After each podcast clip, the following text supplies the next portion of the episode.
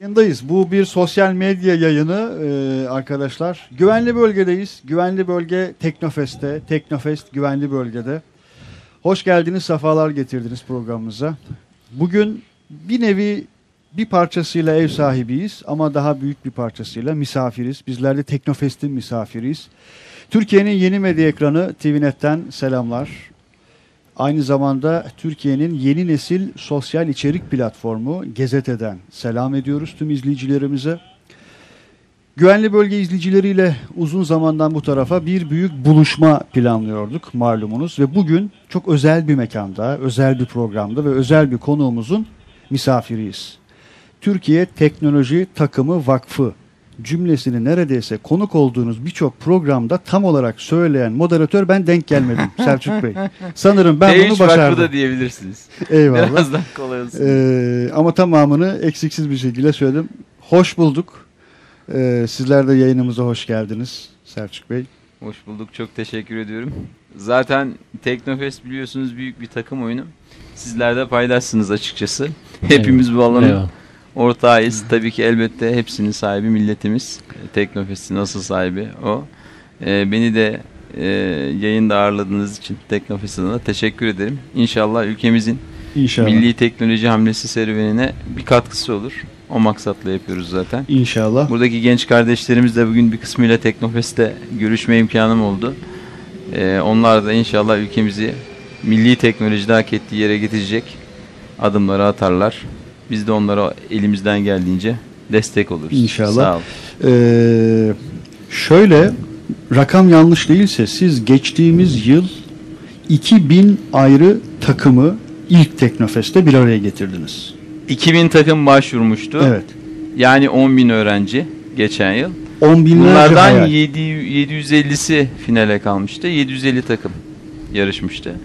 Bu yıl 17 bin takım başvurdu. Bu büyük bir rakam. 17 bin Yani takım. dünyanın en büyük yani teknoloji organizasyonu, yarışma organizasyonu olduğumuzu düşünüyorum. Çok büyük bir rakam çünkü. Yani 19 farklı yarışma var. 17 bin takım başvurdu. 50 bin öğrenci. Bunlardan e, 2000'i finale kaldı bu yıl. E, yaklaşık 10 bin öğrenci halen daha yarışmaya devam ediyor. Bir senedir de hazırlanıyorlardı bugüne. Yani. Bütün öğrencilerin de hayallerine de burası ev sahipliği yapıyor. Bütün onların hayallerinin, yıllarının, emeklerinin hülasası burada yarışıyor bir nevi. Evet.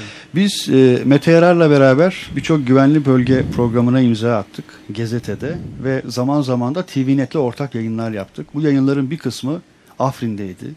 Bir tanesi Cerablus'taydı. Bir tanesi Avrupa'nın en büyük SİHA üssünde Sayın Haluk Bayraktar'ın misafiri olmuştuk.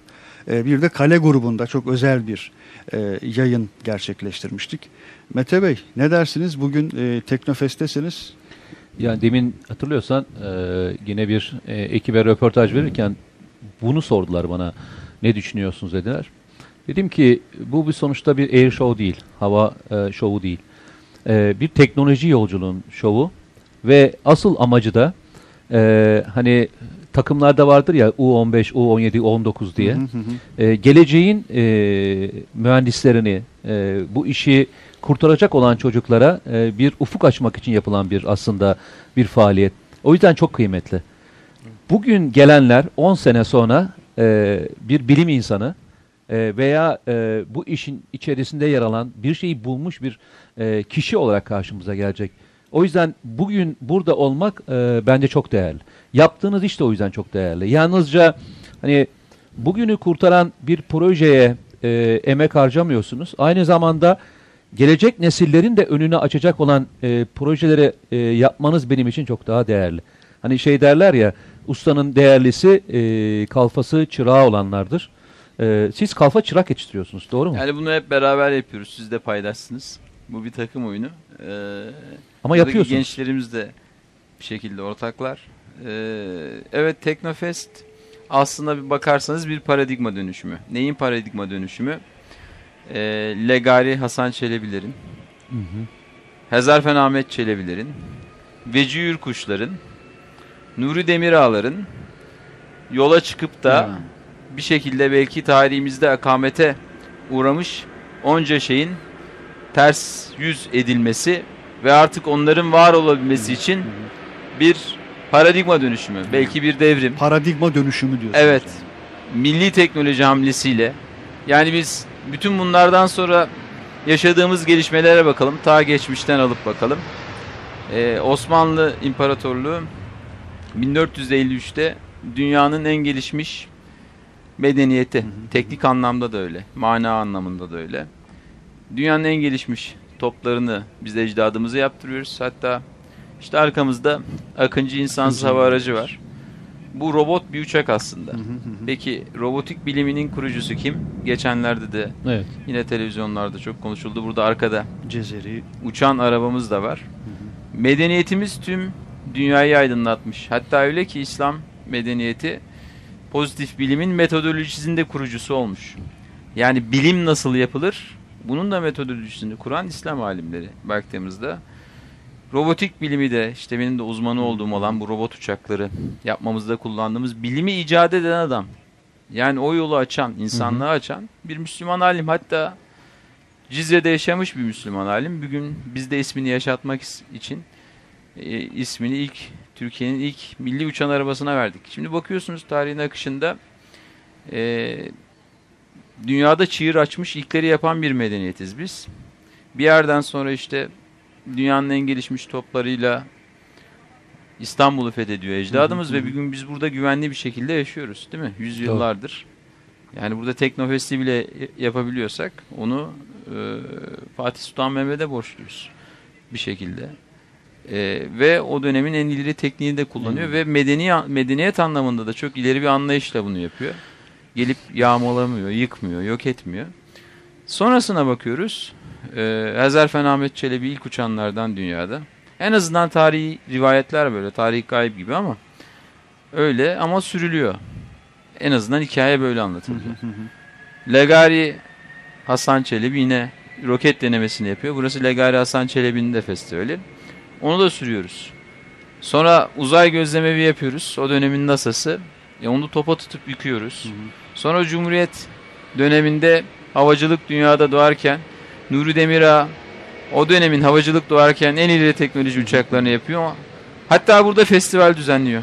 Bu bulunduğumuz alanda gök festivalleri Gök yüzlerce okulu değil mi? Gök okulu Evet, sonrasında. e, yüzlerce pilot yetiştiriliyor. E, onun da eserlerini yok ediyoruz. Bunların hepsinin karşında başka bir şey kuruluyor. Onların kurmaya çalıştığı şeyin yok edilerek yerine başka bir şey geçiyor biliyorsunuz. Yani tarih boşluk kabul etmiyor. o yerine ne geçiyor? Dönüşümü dediğiniz E, aşamada para- ters paradigma dönüşümü. Bu sefer ne geliyor? Montaj sanayi geliyor. Tümüyle bizi dışarıya bağımlı kılacak, güçsüz bırakacak, müreffeh olmaktan uzaklaştıracak. Sanayi modelleri kuruluyor. Montaj sanayi dediğimiz model kuruluyor. Yani şimdi Nuri Demirağ'ı yok ediyorsunuz ama bir taraftan da yerine başkaları geçiyor değil mi? Kimler geçiyor? İşte montaj sanayinin sahipleri geliyor. Peki bunda ne oluyor? Tümüyle dışarıya bağımlı, fikrin üretilmediği, sadece ameli tarafların işin yapıldığı, yani kol gücüne dayalı bir sanayi beyin gücüne dayalı değil, bu kuruluyor. Acentelik üzerine dayalı, e, temsilcilik üzerine dayalı, distribütörlük. distribütörlük üzerine. Yani elbette bu boşluğu başka bir şey dolduruluyor, dolduruyor. Bunların bunların ekolleri yok edilerek bu yapılıyor. İşte Veci Yurkuş, gazi pilot kendisi, uçak yapıyor. Ödüllendirilmek yerine cezalandırılıyor. Hatta bunun çok geçenlerde çok güzel bir mektubu da vardı. Şimdi biz bunun akışını terse çevirmek istiyoruz. Yani çünkü 1924'te 25'te Şimdi uçabilmek için Aynen, güvenli- mücadeleler veriyor. Aynen yani şimdi programın ismi güvenli bölge. E, bu yaşadığımız dünyaya bakıyorsunuz. Güçlü ve müreffeh olamayan toplumlar, Hmm. tekniğe ve bilime sahip olamayan toplumlar. Yani kullanma anlamında değil. Bunu Hı hı. üretmeniz gerekiyor. İsterseniz yani yeraltı kaynaklarıyla çok zengin olun. Bu da çok bir şey ifade etmiyor. Bilgiyi geliştirmeniz gerekiyor. Düşünceyi, fikri, sanatı, kültürü her şeyi geliştirmeniz gerekiyor. Hepsini kendinize ait bir şekilde içselleştirilmiş bir şekilde yapmanız gerekiyor. Bunu yapmadığınızda hani tekstilde de böyle, sanatta da böyle, mühendislikte de böyle bir kıymet üretemiyorsunuz. Ee, Burada bir soru sorabilir miyim? Ee, Evet. Şimdi geçmişle ilgili bir dediniz ki örnekler bunlar. Ee, biz bu e, bunu tersine çevireceğiz dediniz. Evet yapıyorsunuz şu anda. Veci Ürküş de kendi döneminde yapıyordu. Hiç şundan endişe ediyor musunuz? Yani bundan 15 sene sonra e, tekrar e, sistem kendisini geriye itip e, tekrar bunu başka şekilde dayatmaya çalışan insanlar e, çıkabilir mi? Bunu aslında nasıl önleyebiliriz diye hiçbir e, endişe ettiğiniz e, zaman oluyor mu? Yani bunu bir kere benim tabii kişisel olarak e, düşünmemin belki çok bir anlamı yok. Şu anlamda yani bana bir şey olsa ne olur? O dönemde yaşamış insanlar bu sıkıntıları çekmişler. Büyük yokluklar altında çok büyük ilkleri başarmışlar. Buna rağmen bütün eserleri yok edilmiş. Ama bunun bedelini biz nesiller olarak tüm toplum olarak ödemişiz. Asıl sıkıntı burada. Yani Türkiye bir uzay gücü olacakken belki havacılık dünyada doğarken ilkler arasında eee, bugün olamıyor. Bugün belki uzay araçlarımız olması lazım burada. Yok. Niye yok? E, yani havacılıkta ilk başlıyorsun. Dünyada bunlar dalga dalga doyuyor biliyorsun. Sörf dalgası gibi. Arkada kalırsan tırmala dur. Yetişmen mümkün değil. Dalganın yeniden çıktığı yeri yakalamanız gerekiyor. Bundan et, endişe etmek bence çok yerli bir endişe değil. Onun yerine şunu yapmak lazım. Bunu nasıl tersine çevirebilirim? Ve bu muhakkak toplumla birlikte olması gerekiyor. Toplumsal bir seferberlikle, toplumsal bir paradigma dönüşümüyle olması gerekiyor. Yani tarihte bunun çok örneği var. Yakın tarihimizde de çok örneği var. Hemen yakın coğrafyamıza bakalım. E, Etrafımıza bakalım. E, Bu dönüşümü sağlayamayan toplumlara ne olduğuna bakalım. Bunu yakalayamayan, yakalayamayan, ilme, tekniğe vakıf, bunu üretmeye vakıf olamayan toplumlara ne olduğuna bakalım. E, Biz bu mücadeleyi vermek zorundayız. Ne olacağını düşünerek değil. Ben onun için sormadım. Son, sonucunu Sorum- düşünerek değil. Bu mücadele ülkemizin istikbali için çok kritik bir mücadele. Öyle fakat hani Ee, ürettiğiniz onca şeye rağmen e, e, çok ilginç tepkilerle de karşılaşıyorsunuz. e, sorumuz- sorumuz şuydu, karşılaşıyorsunuz. Ee, Nuri Demirağ'ın kendisini bunu yaparken ki başarısını aslında toplum da biliyordu. Doğru. Ne oldu da bir anda bütün e, e, sistem kendi kendini yok edebilecek, kendi içinden çıkarttı. Çünkü örneği verirken güzel. onu vermediniz ki bakın e, dört tane ana noktayı söylediniz belli dönemlerde. İşte birisini topla yıktınız dediniz, birisini sürgüne gönderdiniz, öbürünü Biz başka gönderdik. yaptı. İşte Bizim onu söylüyorum. bunu ya. Zaten e, kendi Bunu ev, kabullenmek zorundayız. Ha, onu. Bununla, bunu anlamak zorundayız. onu Bu söylüyorum. oluyor? Nedir ki oradaki Evet. oradaki ben paradigmayı anlayabildiniz mi? Çünkü e, buna çok kafa yoran bir insansınız ve bütün örneklerinize Evet. verirken de geçmişi sorgulayarak gidiyorsunuz. Evet. Buldunuz mu kendi sorunuzun cevabını? O yüzden sordum. Ben bunun e, tümüyle toplumsal bakış açısıyla alakalı olduğunu değerlendiriyorum. Yani e, biz bir noktadan sonra taassuba kapıldığımızı düşünüyorum açıkçası. E, ve onun değişmediğini yüzyıllar boyunca öyle olduğunu değerlendiriyorum.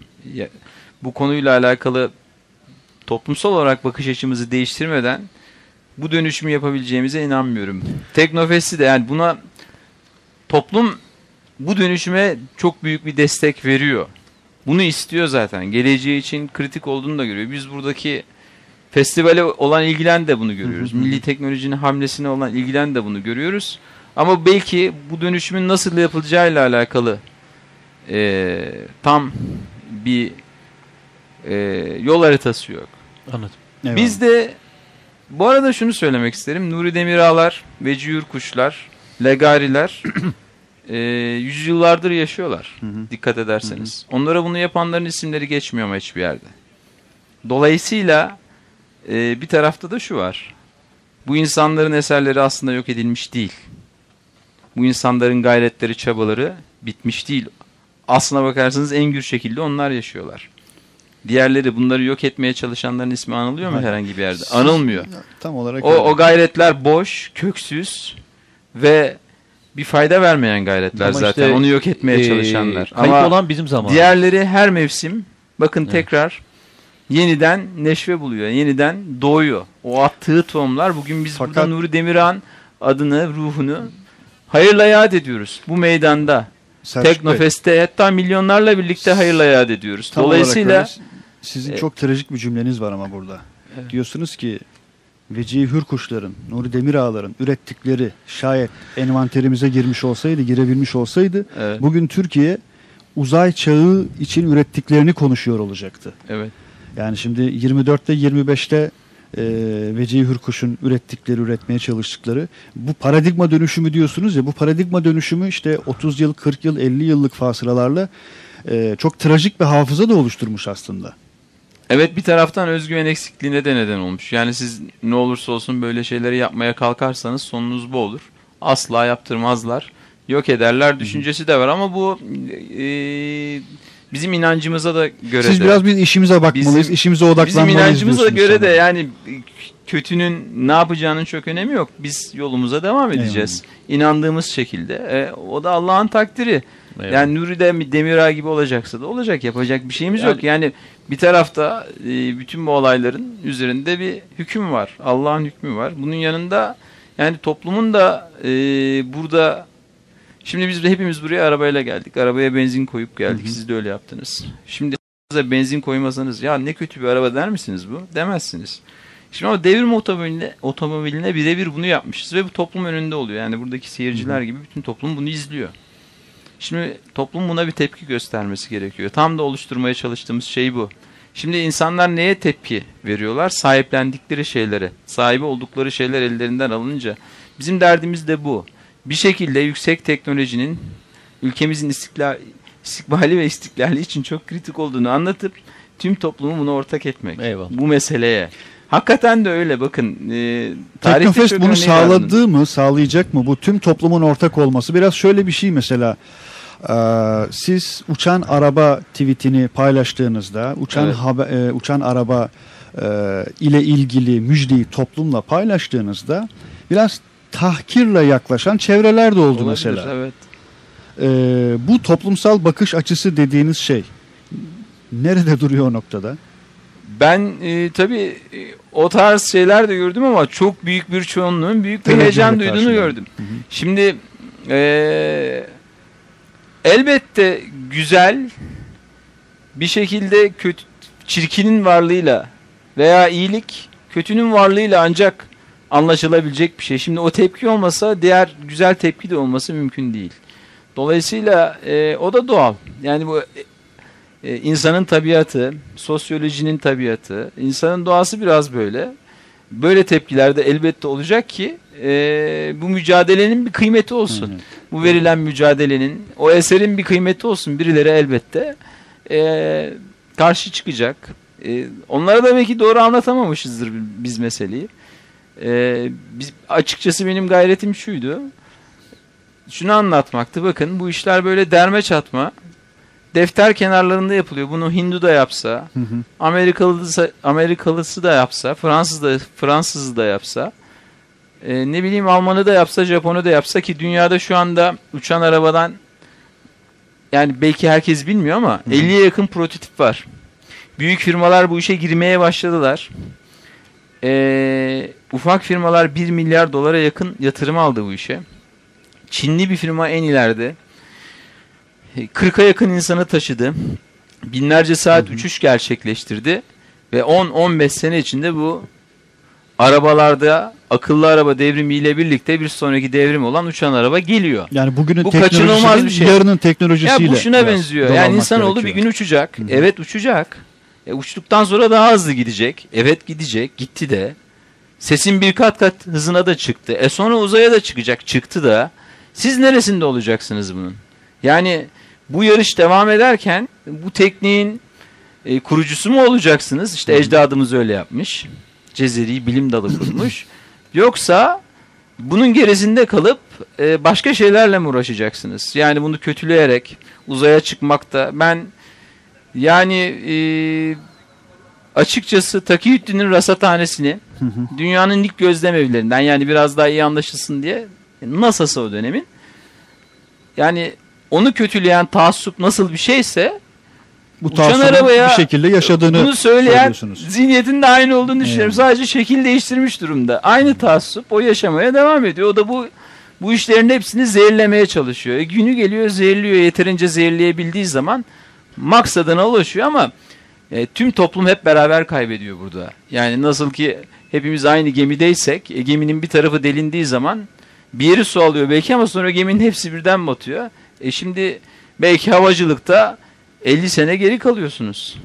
Her şeyi cıvatasına kadar dışarıdan almak zorunda kalıyorsunuz. E bu ne yapıyor en sonunda? E fakirleşiyorsunuz. E, teknikte geri düşüyorsunuz. Her şey dışarıdan geliyor. Bilim üretme kabiliyetiniz azalıyor. İyice fakirleşiyorsunuz. Güçsüz kalıyorsunuz. Nüfuz altına giriyorsunuz. E, egemenliğinizi ortadan yavaş yavaş kalkmaya başlıyor. E, onurunuz yavaş yavaş gidiyor. Sonrasında zaten dünyada neler olduğunu görüyoruz değil mi? En sonunda savaşa sürükleniyorlar.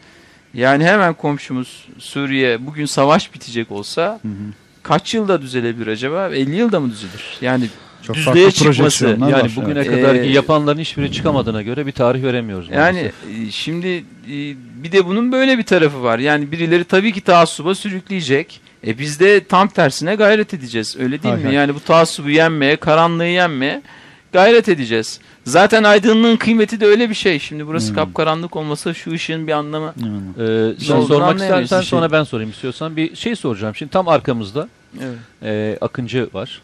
E, ve hani sonuçta siz ilk yaptığınızda TB2 başka bir sınıftaki e, bir e, SİHA'ydı veya İHA'ydı ikisi de beraber yaptınız çünkü. E, ama o kadar ilginç ki ilk projeyi yaparkenki süreyle ikinci proje arasındaki süreye baktığınızda anormal bir kısalık var. Yani ilki için harcadığınız zamanın neredeyse Aslında Ee, tam öyle değil. öyle değil mi? Değil. Hayır. Bir de Akıncı'nın zamanını ve buraya gelişini. neredeyse 5 sene. Yani e, bu çok daha hatta bu proje aslında bu göründüğünden de ilk uçuşundan da çok daha büyük bir proje.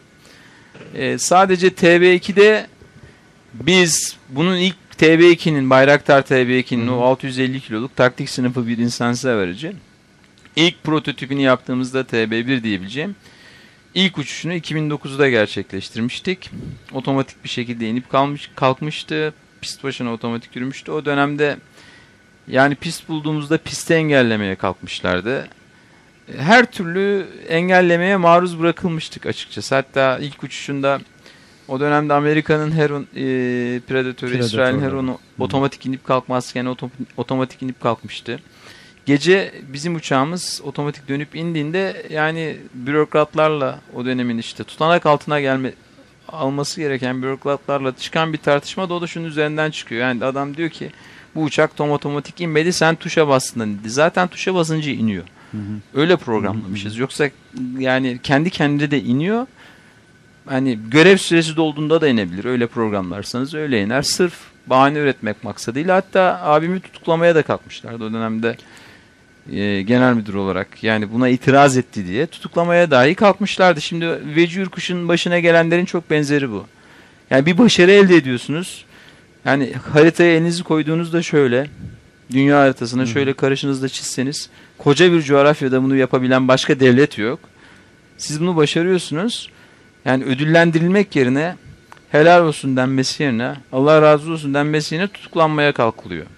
Bir bir çamur atmaya kalkılıyor.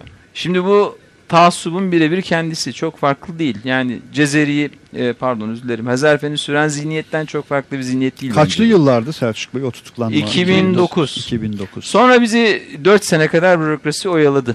Türlü bahanelerle yani Veci Ürkuş'un başına gelmiş şeyler gibi şeyler bunlar. Bir 4 sene kadar oyaladılar. Biz TB2'yi çok kısa zamanda yaptık. Hmm. Yani e, ne zaman ki e, sözleşme imzalandı 2 sene, 1,5 sene içinde biz ilk uçuşu gerçekleştirdik. Akıncı daha büyük bir proje. Aslına bakarsanız o alt sistemleri milli savunma sanayimizin yapacağı çok bileşeni var halihazırda. Ve sürekli böyle güncellenen bir teknoloji gibi düşünün. Sürekli ilaveler takılan çok maksatlı bir platform Akıncı. Çok geniş bir görev spektrumu var. Yani bu terörle mücadele için sadece yapılmış bir insan zavaracı değil. Terörle mücadele sadece görevlerinden ufak bir tanesi.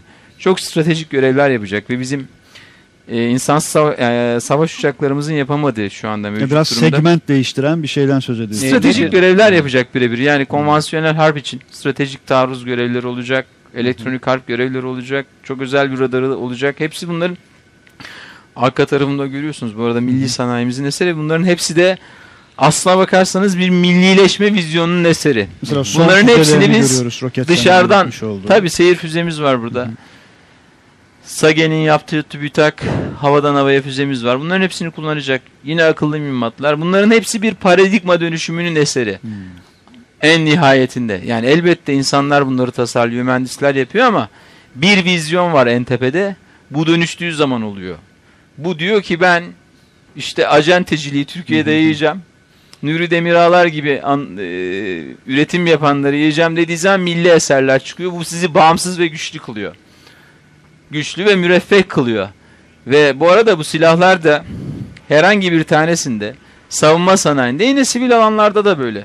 Bu cep telefonunun neresi en kritik? Kılıfını yapmanın bir anlamı yok. Üretimini yapmanın da bir anlamı yok. Buradaki en kritik aksam nedir? Yazılım. Yazılım. Değil mi? Yine donanımı tasarlamak da kritik ama yazılım en kritiği. En büyük katma değer orada. Telefon yapmanın da bir anlamı yok bu arada. Yani telefon kısmı da bir şey ifade etmiyor. Bu kişisel asistan gibi bir alet. Şimdi burada da en kritik yer neresi? Uçuş bilgisayarı, görev bilgisayarı, işte radarındaki yazılım. Seyir füzesinin içinde gene öyle. Yoksa kaportasının bir anlamı yok. Biz yıllarca bir anlamda kaportacılık yapmışız. Yani Nuri Demirağlar gitmiş ve Cürkuşlar gitmiş. Yerine kaportacılar gelmiş bir şekilde. Dışarıdan alınan lisanslarla almış, monte etmiş. Sadece kendini müreffeh kılan, yani işte efendisiyle o şeyin sahibini müreffeh kılan bir model gelmiş. Yani dışarıdaki sahibi kimse, Hı hı. o markanın, onu müreffeh ve o o tesisin sahibini zenginleştiren toplumu Doğru. değil. Toplumun bilgi anlamındaki bilgi üretebilme kabiliyetini, bilgi geliştirebilme, ilim geliştirme, teknik geliştirebilme kabiliyetini değil, onu körelten, özgüveni eksilten, hayranlığı arttıran, dışarıya olan hayranlığı arttıran, kendinden kendini beğenmeyen, kendinden olanı da beğenmeyen, aşağılayan, hor gören Kendine büyümüş, özgü başka bir paradigma. başka, bir şey çık, başka bir model çıkmış. E, peki bu e, aslında kendi içinde de kısır bir şey. Çünkü aynı zamanda yaşadığı ülkeyi de tüketiyor. Kendisi de günü gelince var olamayacak ama çünkü bilgi üretemedikten sonra, yenileyemedikten sonra günü gelince onun da şey devri dolacak ülke yani ülkeyi bitirdiği gibi kendisi de bitecek. Tam e, orada e, İsmail'le biz zaman zaman yaptığımız bütün programlarda e, hep aynı şeyi anlatmaya, ısrarla anlatmaya çalıştığımız şeylerden bir tanesi. E, yerli ve milli e, sanayiyle beraber tabii ki yazılımlar ve bunun bütün lisans haklarının ve satış haklarının kendisinin olması da çok önemli ama başka bir şey daha var. Süreklilik e, çok önemli. Örneğin e, ben hani bir e, teknik olarak şu soruyu sormak isterim. İnsanlar hep şunu merak ederler Türkiye'de. E, hep de çok tartışılır. Her onlar satın alındı ama nedense her onları e, biz e, uçuramadık. Yani istediğimiz verimi alamadık. E, uçamamasındaki asıl e, temel konu neydi ve siz ne yaptınız da e, sürekli havada kalabilen en zor şartlarda bile Afrin'de gördük diğer e, operasyon sahasında da görüyoruz. Ne oldu da aradaki fark neydi ki e, uçuramadıklarımızdan kendi siyahımızı yapıp bu kadar performans alabildik?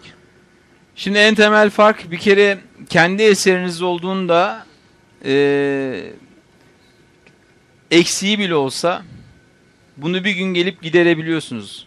Başkasının eee, teçhizatını kullandığınızda böyle bir şey yapamıyorsunuz. Açıp üreticisine sormak zorundasınız. O da ne kadar cevap verirse öyle oluyor. Tabi bunlar çok stratejik silahlar biliyorsunuz. Özellikle istihbarat çok stratejik bir şey. Nasıl? Yani e, günü gelip de bir istihbaratı verdiğinizde büyük bir tehlikeye maruz kalırken vermediğinizde bambaşka bir senaryo. Bunları yaşadık Bunun biz. örnekleri de Örnekleri de var. Saymama maalesef. gerek yok. Herkes biliyor istihbaratın ne kadar. Yani bir kere karşı tarafın elinde inisiyatif tümüyle bütün donanım, elektronik onun kontrolünde olduğundan nerede istihbaratı kesip kesmeyeceğine karar Siz verebiliyor. edilgen bir Hangi durumdasınız teknik? Tabii yani. ki edilgen zaten oradaki asıl mesele eee, oradan kazandığı maddi kazanımda değil. Aslına bakarsanız çok daha stratejik bir şeyi eline almış oluyor o silahı vererek. Yani Heron gibi bir teknolojiyi aldığınızda bambaşka şeyleri vermiş oluyorsunuz. Ee, bunun yanında elbette yani biraz daha alt düzeye bakacak olursak e, eğitimle alakalı hususlar var. Üreticisinin kendisi burada olmayınca ister istemez kullanırken çekiniyorsunuz biraz. Kıymetli aletler bunlar. Bir de çok pahalıya aldığınız aletler. Ucuz da değil. E, sayısı da az. Dolayısıyla e, oradan gelen oradan gelen durumlar da vardı Hmm. açıkçası. Bu söylediğiniz şey e, genel algının dışında artı da önemli bir şey yani böyle bir hani bu kültürün de oluşması gerekiyor yani o paradigma dönüşümün içerisinde bu refleksin de kültürün de oluşması gerekiyor aslında. O Aynen yani kendi şey. eseriniz olduğunda biz benim de 3 senem Güneydoğu'da geçti. En son Afrin Harekatı'nda biz e, yaklaşık yani bunun içinde bayanlar da var genç ablalarınız da var bir anlamda. Hepsi aylarca arazide yatıp kalktılar. Uçakların başına yeni teknolojik özellikler kazandırıldı bu uçaklara. Sırf o harekat sırasında. Şimdi bunu tutup da yabancı bir tedarikçiden yapamazsınız. Adam gelip öyle bir tehlikeli ortamda size destek asla almaz elbette. Veya özellikle de gelmez. Tabii gel, gelmeyebilir. Onun elinde artık. Yani o artık politik bir şey biliyorsunuz. Ülkeler arası politikaya çok dağıldı. Zaten bir noktadan sonra Türkiye'de e, özellikle Mavi Marmara olayından sonra İsrail'le olan ilişkilerin kopmasıyla e, iyice o anlamda destek alamaz oldu. Teknik destek alamaz oldu. E, ama iyi ki de öyle oldu. Milli İHA'larımızın yolu bir anlamda o şekilde açıldı. Yoksa bir şekilde dışarıya bağımlı olduğunuz sürece ondan kurtulmak da kolay bir şey değil. Ee, ne zaman ki e, bir şeyden mahrum kalıyorsunuz o başka bir şey başka bir yenilik yapmanıza sebep oluyor. İşte bunu Aselsan'ın kuruluşu burada şimdi eserlerini görüyorsunuz. Gurur duyacağımız eserleri var. Yine bu arka tarafta akıllı mühimmatları var. Kanatlı güdüm güdü. Aselsan'ın da var. Ee, Aselsan'ın buna Akıncı'ya takacağı çok e, yüksek teknoloji ürünü ISR radarı var. E şimdi Aselsan'ın kuruluşu nasıl bir hikaye? Bizim ambargo yediğimiz dönemde telsiz üretmek için kuruluyor. Telsizi bile dışarıdan O günlerden bugünlere gelmiş Evet yani oluyor. iyi ki ambargo olmuş ki Aselsan kurulmuş diyoruz. Keşke olmuş. Belki ilk anda canımız yanmış ambargodan dolayı ama sonrasında ülkemize büyük katkısı olmuş. Az önce Ambargo. stratejik deyince orada e, zaman zaman söylediğiniz bir şeyi de hatırladım. Şey diyorsunuz yani savaş uçağını size satıyor. Fakat mesela İHA'lara, SİHA'lara geldiğinde, terörle mücadeleye geldiğinde, terörle mücadelede kullanılacak bazı unsurlara geldiğinde onu size vermeye biliyor demiştiniz. Evet. Bu da o stratejinin çok enteresan bir noktası Ee, açıkçası. E, yıllarca e, iki tane SİHA almak için e, Amerika Birleşik Devletleri ve diğer ülkelere görüştük ve biz alamadık. Sonuçta şu anda 60'ın üzerinde e, Avrupa'nın en fazla SİHA'sına sahip olan ülke konumuna geliyorsunuz ve çok da kısa bir sürede. Tabii şimdi hatta biz e, Türk Silahlı Kuvvetleri de e, dünyada insan hava araçlarını iddia ediyorum en iyi kullanan ilk üç ülkeden bir tanesidir. E, bu teknolojiyi. Çünkü en bu kadar yaygın. diyorsunuz. Yani. En gelişmiş şekilde kullanan çünkü bunu kullanmak da bir kabiliyet. Bir Kesinlikle. teknik kabiliyet gerektiriyor. Yani karar verici mekanizmaları kullanın kurmanız lazım. Koordinasyon mekanizmalarını kurmanız lazım. Bunu etkin bir şekilde arazideki birliklerinizle entegre etmeniz lazım bu teknolojiyi. Onların hepsinin bu kültürü aşina olması lazım. İHA ile beraber operasyon yapmaya aşina, SİHA ile beraber operasyon yapmaya aşina olması lazım. Onlarla koordinasyon Ee, kurmak lazım. Koordinasyonu kurmak tabii arkada yani düşünün. Şimdi bir operasyon yapılıyor. Sınır dışı yani Eskişehir'de harekat merkezi, e, Malatya'da ayrı, Diyarbakır'da, Batman'da ayrı. Her birinden ayrı ayrı unsurlar var. Karada birlikler var. e, havada ayrı birlikler var. İHA'lar var. Hepsinin bilgisi birbiriyle e, binlerce insan var. Arka tarafta karargahlarda görevli yüzlerce insanlar var. İstihbarat bilgiye dönüşülüyor, süzülüyor.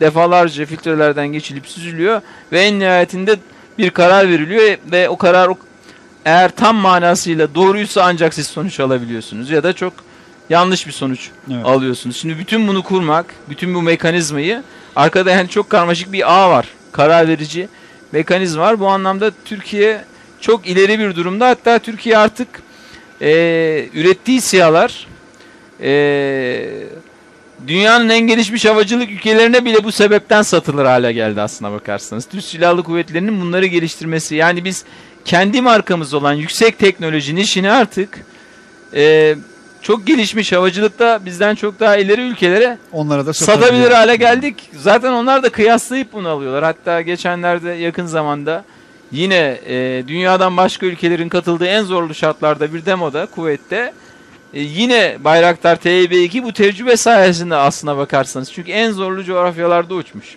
En tehlikeli coğrafyalarda uçmuş. Başarılı oldu diyebilirim. Ve kısa denebilecek bir sürede gerçekleştirildi. Aynen. 2010, 2004, 2007, Aynen. 2009'dan bu Ha, tarafa bir de şöyle atılan e, adımlarla. sıfırdan başlıyorsun. Yani bir şeyin üstüne koyarak da gelmiyorsun. Hani o daha zor belki ilk defa hani arabayı ittirmekteki o hızı almak, e, o işi yapmak e, kısmı sizi çok zormuştur. Ben şeyi soracağım. Mesela e, onu çok e, güzel bir örnekle anlattınız. Mesela e, Irak, Çin e, sihalarını alıyor, uçuramıyor. E, işte Suudi Arabistan, Birleşik Arap Emirlikleri Yemen'de kullanmaya çalıştı. Çok da başarılı e, kullanamadı. Veya diğer yerlerde de e, aldıklarının neredeyse onda birini faal halde ayakta tutabiliyorlar. Yani aslında en önemli şeyden bir tanesi şunu söylüyorsunuz siz. Siz ürettiğinizde yüzde yüz faal tutabileceğiniz bir filoya sahip oluyorsunuz. Asıl belki işin en e, ekonomik kısmı galiba bu. Doğru mu? Sadece o değil. Yani e, en ekonomik kısmı derken derseniz Yani hayır, Ben ben, yine e, şunu yüzde yüz anlamda e, faal tutmak anlamında söyledim. o anlamda e, çok büyük katkısı var ama yine de bu sistemlerin etkinliği açısından milli olması çok kritik. Çünkü muhakkak bu sistemlerin eksikleri oluyor ve çok hızlı bir döngüyle düzeltilmesi gerekiyor. Kullanıldığı şartlara göre değişiklikler yapılması gerekiyor. En hızlı milli ol- olacak olursa gerçekleşiyor. Bunun yanında burada bakın e, bilgiyi üretmiş olmak en kıymetli şey. Bilgiyi Hı hı. tasarlamış olmak. Ya bu tekstilde de böyle. Değil mi? Türkiye Doğru. çok büyük. Hele hele bugün Basit artık birçok şeyde Yani Tekstilde bile böyle. Düşünün ki tekstilde Türkiye çok büyük bir tekstil üreticisi. Çok çok büyük. Ama markamız neredeyse yok denecek kadar az. Değil mi? Asıl şeyi katma değeri kim elde ediyor? O markayı tasarlayanlar. O ürünü tasarlayanlar elde ediyor. Bu teknolojide de böyle. Bu düşünün ki derinlemesine uzmanlık gerektiren bir teknoloji. Burada bilgiyi üretirseniz ancak kıymetli. Yoksa bir araya getirmişsiniz. Cep telefonunda bunun örneği var. Çin bütün dünyanın cep telefonlarını yapıyor. Hatta Amerika'nın dünyaya sattıklarını da yapıyor. Bir tanesi bile Amerika'da üretilmiyor. Peki kim kazanıyor katma değeri? E, bunu tasarlayanlar kazanıyor. Yine burada da aynı durum var. Şayet bu bilgiyi tasarlayıp ekonomik bir döngüye dönüştürmezseniz hep zarardasınız. Hep fakirleşiyorsunuz. Evet. Bilgi üretecek çarkları bilgiyi üretecek. Zaten bakın bu devirde öyle bir e, öyle bir dönüşüm oluyor ki makineler insandan çok daha iyi üretiyorlar her şeyi. O hale geldi. Karanlık fabrikalar geliyor. Yani elektriği veriyorsunuz ayakkabı yapıyor. İnsandan çok daha hızlı, çok daha e, ucuza mal ediyor. Dolayısıyla uzak doğudaki markalar, ayakkabı markaları kendi ülkelerine çekmeye başladılar. Bu ne demek? Tekstilde de ucuz iş gücünden rekabet sıfırdan edebilme avantajınızı kaybedeceksiniz demek. demek. Evet. Yani çok farklı bir devir geliyor. Bu devirde kıymetli olan en kıymetli şey bir kere Bilgi. insan. İnsanın beyin gücü. Dolayısıyla bunu ön plana çıkarmanız lazım. Kol gücü değil. Hay hay. Böyle bir devir geliyor. Bunu tetikleyecek şeyler yapmamız lazım. Yoksa medeniyetimizin e, ayakta durması bile çok zorlaşıyor. Eyvallah. Ne Tam olursa olsun cümlenizle birileri öne geçiyor ve siz altta kalıyorsunuz. Böyle bir yarış geliyor dünyada. Hmm. Yani bu yarış başladı zaten de sonuçları yavaş yavaş ortaya çıkmaya başlayacak. Hay hay. Ee, tam Selçuk Bey'in bu cümlesiyle Mustafa Özel Hoca'nın bir cümlesini hatırlamış oldum şimdi. Ee, artık dirsek çürütmek yetmiyor, kafa patlatmak lazım diyor. Evet. Fakat artık kafa patlatmak bile yetmiyor. Çok başka bir evreye geçmek üzereyiz. Bir araya gideceğiz ee, Selçuk Bey. Ee, kıymetli izleyicilerimiz, Türkiye'nin yeni medya ekranı TVNet'tesiniz ve Türkiye'nin yeni nesil sosyal içerik platformu Gezete'de Teknofest'teyiz. Özel yayınımıza devam edeceğiz. Baykar Teknik Müdürü ve Türkiye Teknoloji Takımı Vakfı T3 Başkanı Sayın e, Selçuk Bayraktar'ın misafiriyiz. Teknofest'in misafiriyiz. E, ve bugün misafirlerimiz de var. Gezete'nin e, dijital dünyanın öncü programı e, Güvenli Bölgenin izleyicilerinin bir kısmı bugün aramızda. Bir süreden bu tarafa e, büyük buluşma planlıyorduk. Teknofest'te nasibiymiş. Bu arada Selçuk Bey sanırım Türkiye'de de şu anlamda da bir ilkiz. Birçok açıdan bir ilkiz ama Güvenli Bölge programının her hafta her salı saat 20.30'da başlayan programımıza Brezilya'dan tutun Kosova'ya, Mısır'a, Avustralya, e, Avustralya'ya, Japonya'ya. e, Japonya'ya kadar dünyanın birçok ülkesinden her hafta çok e, yoğunluklu bir şekilde izleyicimizin aktif katılımı söz konusu. An itibariyle de birçok farklı ülkeden, şehri geçtim birçok farklı ülkeden size selamlar var, sorular Aleyküm var. Onlara da ikinci bölümde biraz geçmiş Sağ olacağız. E, izleyicilerimizden de e, sorular alacağız. Bir araya gidiyoruz. Sonrasında tekrar özel yayın, Teknofest özel yayın için huzurlarınızda olacağız. Güvenli Bölge Teknofest'te, Teknofest güvenli bölgede TVNet'ten, gazeteden tüm izleyicilerimize ekranlarını ve mobil ekranlarını yeni açan izleyicilerimize de e, yeniden selamlarımızı sunuyoruz. E, Teknofest özel yayını için e, Akıncı'nın hemen yanı başında e, ve birçok e, büyük emeğin hülasasının hemen yanı başındayız. Sayın Selçuk Bayraktar konuğumuz Mete Erar'la birlikte güvenli bölge izleyicileriyle birlikte özel bir yayın gerçekleştiriyoruz. Biz buraya vardığımızda e, günlük olarak yani açılışı yapıldı sabah saatlerinde ve gün sona erdi artık yarın e, yeni misafirlerini ağırlamak üzere burası kapandı. O esnada dahi e, burada durmak için ısrar eden gençler gördüm Evet. Selçuk Bey. Çocuklar gördüm. Evet. E, şimdi anlık olarak o kadar çok mesaj geliyor ki YouTube'dan, Twitter'dan, e, Mention'dan e, her biri işte çocuklarınızla lütfen Teknofest'e yarın sabah mutlaka gidin diye insanlara önerilerde bulunan birçok insan var. Gerçekten 8 yaşında çocuğuyla size gelen e, gördüm çok yaşlı denebilecek yaşça büyük insanlar da vardı burada. Evet evet. Tam olarak 7'den 77'ye bir Teknofest'in ev Evet. sahipliğini yapıyorsunuz. Ne hissediyorsunuz? Bugün size nasıl dönüşler oldu? Siz de ailenizle birlikte buradaydınız bir katılımcı olarak evet, ayrıca. Kızım da buradaydı. Evet. O da hatta bu sefer çok daha önce geçen yıl bir yaşındaydı. Bu sene iki yaşında tabii. Uçak sesinden biraz korkuyordu. Savaş Hmm. uçaklarının. Bu sene ama e, uçakları gösteriyor böyle seviyor zaten. E, Akıncı'ya da sürekli ben götürüyorum böyle Teknofest'te kızınız da sevmeye. 2 yaşında mı bu durumda? A- Evet kızım da Hmm. Teknofest'te 2 yaşında. Uçakları seviyor. Gel sevelim diyorum. Kızım bayılıyor da tutuyor böyle dokunuyor En falan. sevdiği uçak hangisi diye mesela bir soru sorsam. Akıncı mı, Cezeri mi ya da daha farklı? Bence şu an ayırt etmiyor. Sevmek istiyor. Gel sevelim diyorum. Dokunuyoruz böyle. Siz Teknofest'i e, yani Akıncı için çalışıyorsunuz, Bayraktar için e, birçok şey için çalışmalarınız var ama Teknofest'i ayrı bir önemsiyorsunuz. Bunun sebebi nedir? Teknofest e, milli teknoloji hamlesinin toplumsallaştığı yer bana göre. Tabii Türkiye Teknoloji Takımı Vakfı olarak biz birçok e, faaliyette bulunuyoruz. Binlerce gencimize eğitim veriyoruz. Yapay zekadan siber güvenliğe, robotik kodlamaya. Binlerce gencimize dokunuyoruz ama e, tabii orada böyle çok seçme bir kitle Hı hı. ile iletişim halindesiniz. Yani en yetenekli çocuklarla belki, en e, hayal gücü derinlemesine olan çocuklarla. Buradaysa e, tüm toplumla birlikte olma imkanı var. Yani milli teknoloji hamlesini buradaki e, bir tane akıncı yapmakla bahar gelmiyor İsmail Bey. E, bizim nice imkan verilse neler yapacak gençlerimiz var. Biz bunu özellikle Türkiye Teknoloji Takımı Vakfı'ndaki çalışmalarımızda gördük. Yani proje ödevleri verdik. Ne kadar dar imkanlarla insanların özellikle e, dar imkanlara sahip olanların durumları da beni daha çok etkiliyor tabii. Sahip olanların neler yapabildiğini görünce e, bunun muhakkak toplumsallaşmasıyla alakalı fikirlerimiz iyice netleşti. Niye toplumsallaşamıyor?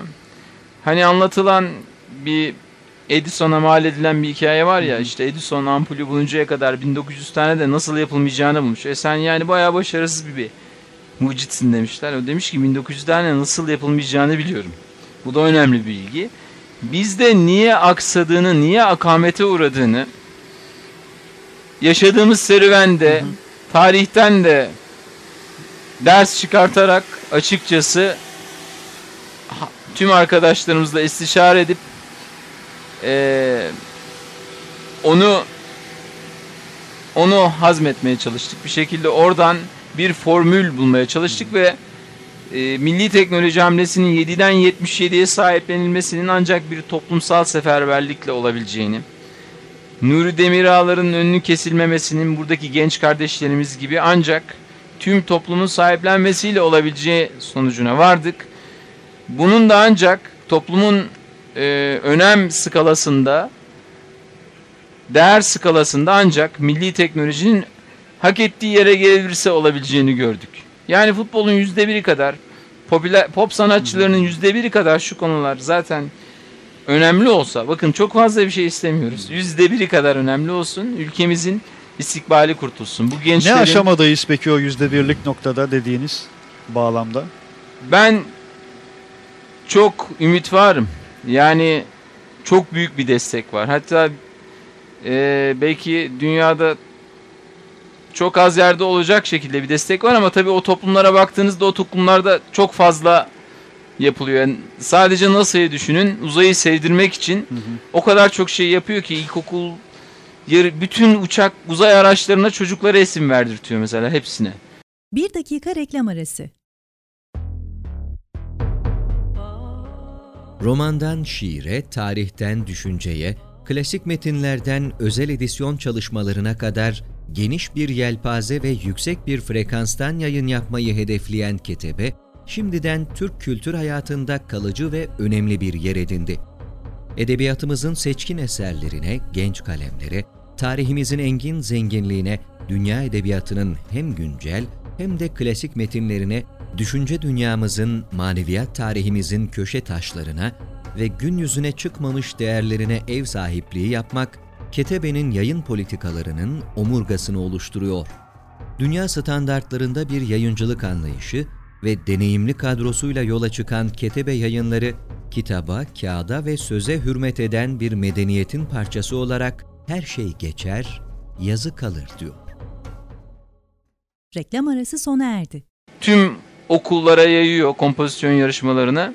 Mars'a gidecek araca ilkokul çocuklara isim veriyor. Sevdirtmek için çok ufak yaştan tabi bunu tekrar tekrar yaptığınızda onlarca yıl boyunca yaptığınızda bu artık toplumun içine genetiğine kadar işleniyor. O sayede bunu sürdürebilir hale getiriyorlar ve asla bırakmıyorlar ama. Yani genetiğe kadar işlettikleri şeyi de asla boş bırakmıyorlar.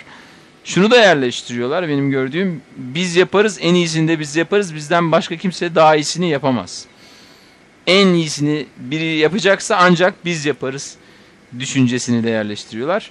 Yani geçmişimize baktığımızda ecdadımız da öyle yapmış. Yani en iyisini hep yapmış. Bir kere inancımız bizi buradaki en büyük manevi desteğimiz. İnanıyorsanız üstünsünüz. Aynen bir kere bizim İnancımızın birinci emri bize oku, yaradan Rabbinin adıyla oku. Dolayısıyla bunu emrediyor. Bu kainat kitabını okumamızı bize emrediyor. E, bunu yapmamız lazım. İnancımız gereği yapmamız lazım.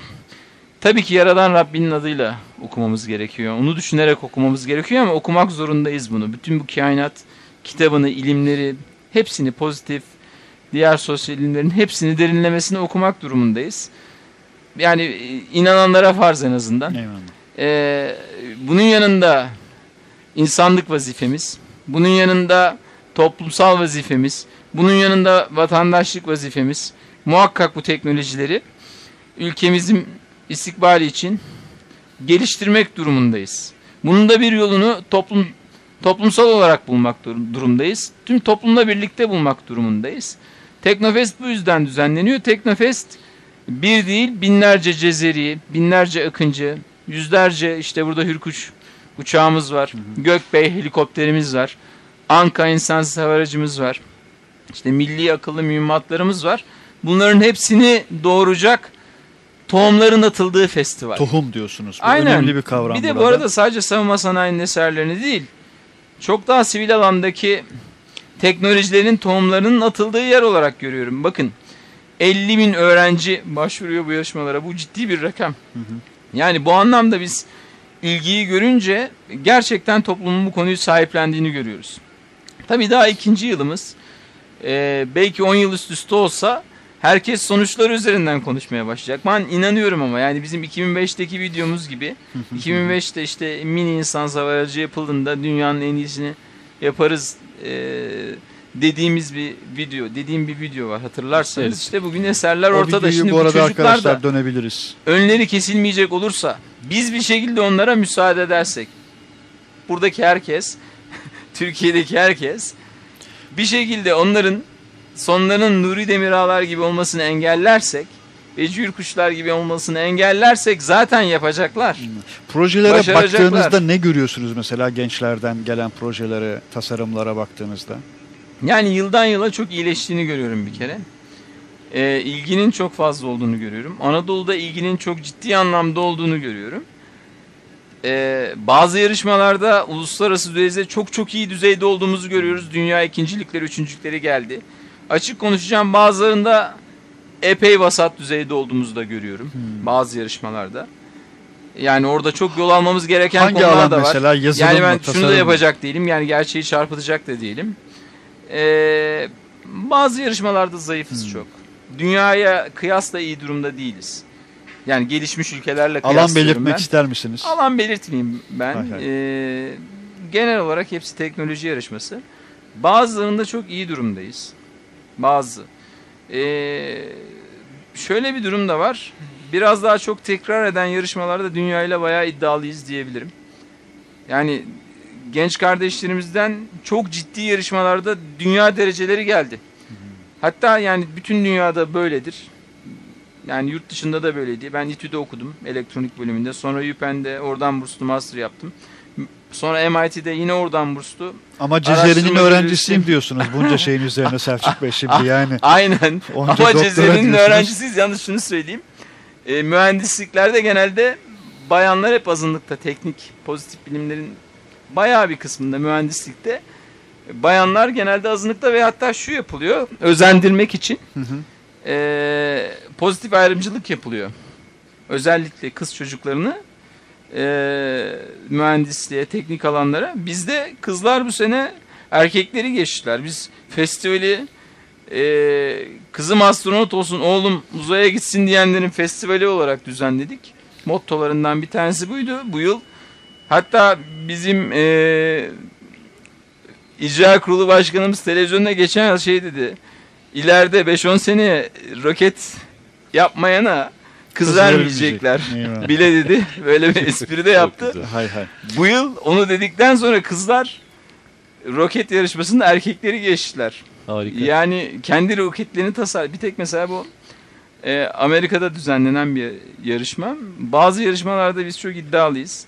İyileştireceğimiz alanlar da var. Her yerde mükemmeliz. Her yerde çok iyi izlemiyorum zaten. Yani çok vasat olduğumuz alanlar da var. Bunlar da inşallah e, zamanla düzelecek. Hay hay. Zaten eksiklerimizi Bu arada Mete Yarar e, Görerek eksiklerinizi olacak. görerek dediniz.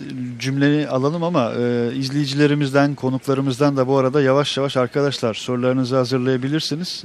E, Sayın Okey. Selçuk Bayraktar'a birazdan Ee, yöneltmek üzere. Yani bu Buyurun programın bir özelliği var. Ee, yani kaç oldu? Ee, 70 falan oldu mu? 70'i aştık. 70'i aştık. 6 Mart 2018'de başlamıştık.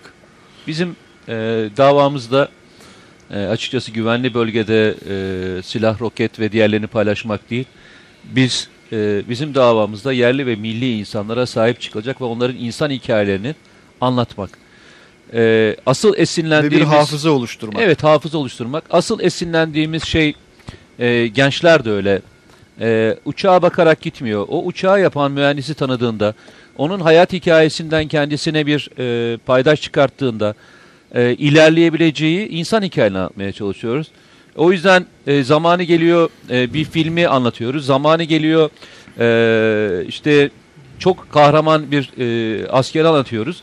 Zamanı geliyor e, bu ülkeye hizmet etmiş başka bir kişiyi de çıkartıyoruz. O yüzden hani bugün belki sizi e, konuşmamızın şahsınızda sizi konuşmamızın e, şeyi şu. Selçuk Bayraktarı olduğunuz için değil. Açıkçası bizim için önemli olan şey e, geçmişten gelen bir duruşunuzda hiç e, eğrilmemeniz bizi çok ilgilendiriyor. Bunu özellikle söylüyorum. Eğrilme demek ne demek istediğimi şunun için söyleyeceğim. Sizi tanıdığımız günden beri yani dediniz ya 3 yılım Güneydoğu'da geçti.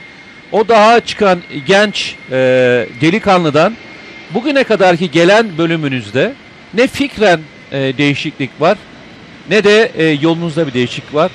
Gençler bunu görsün istiyoruz. O yüzden sizin e, videonuzu ilk dağa çıktığınızdaki ailenizle beraber gittiğinizdeki o dağdaki e, oradaki bulunan gençlerle, oradaki bulunan subaya subaylarla beraber geçirdiğinizi o yüzden anlatıyoruz. Doğru insan hiçbir şekilde bozulmadan ilerliyor. Sizin hikayeniz gençlerin hikayesi. İnşallah e, sizin izninizden de e, devam ederler diyorum. Eyvallah. Ee, evet arkadaşlar var mı sorularınız? Yayın öncesinde soru hazırlığı hayli vardı. Vazgeçtiniz. Zor sorular hazırladık Evet diyordunuz. ilk genç şeyden başlayalım. Ben de az evvel Selçuk Bey pozitif ayrımcılık dedi. Hanımefendiden başlayalım. Buyurunuz. Şu an bilmiyorum ama Buyurun e, sesiniz sesim yayında. geliyor sanırım. Merhaba. tanıyalım öncelikle. sizi. Özlem Kurtuluş ben. E, ben cumartesi günü sizin heyecanınızı gördüm ve evde oturup ağladım. Sizin en çok umutsuzluğa düştüğünüz ve en yüksekte yaşadığınız, mutlu olduğunuz an ne zamandı? Bu işlere giriştiğinizde o çok geçmişten gelen videonuzda e, hırsla anlattığınız hayalleriniz vardı ve en umutsuzluğa düştüğünüz anla Şimdi en çok sizi mutlu eden tabii ki bu öncelikli Teknofest'teki sanıyorum ki insanlarla iletişiminiz sizi en çok mutlu ediyor. Bunca yorgunluğunuza rağmen bu saatte buradasınız çünkü. Ben bunu fark ediyorum. Ee, o en dipte yaşadığınız ve en zirvede yaşadığınız anı çok merak ediyorum. Teşekkür ederim. Sağ olun.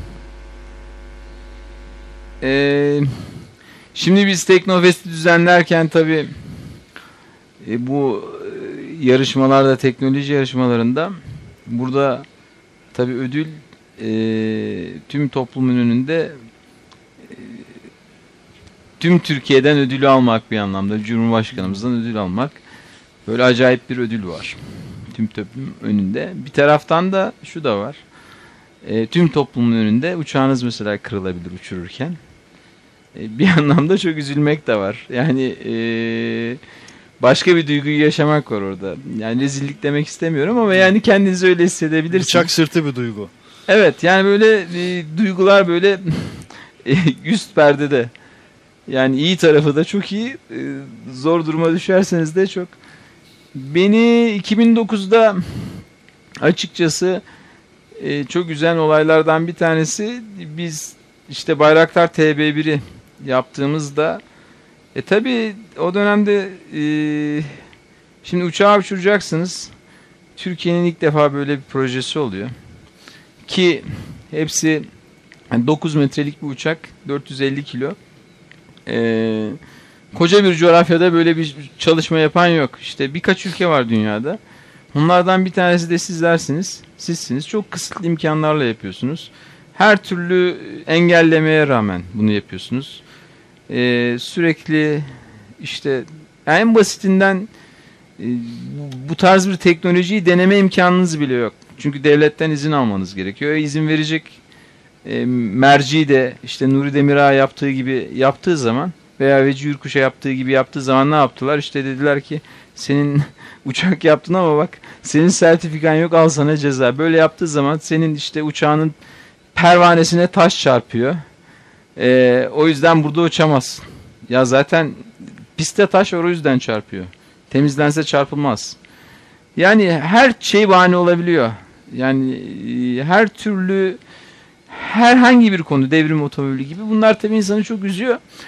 Sonrasında biz bir kaza geçirdik. Orada ben uçak e, yüksek irtifada ayarlarını değiştirirken, yazılımsal ayarlarını değiştirirken tabii orada da yine sıkıntılı durumlar vardı. Yani oraya denetlemeye gelen heyet bir şekilde e, iyi niyetli değildi.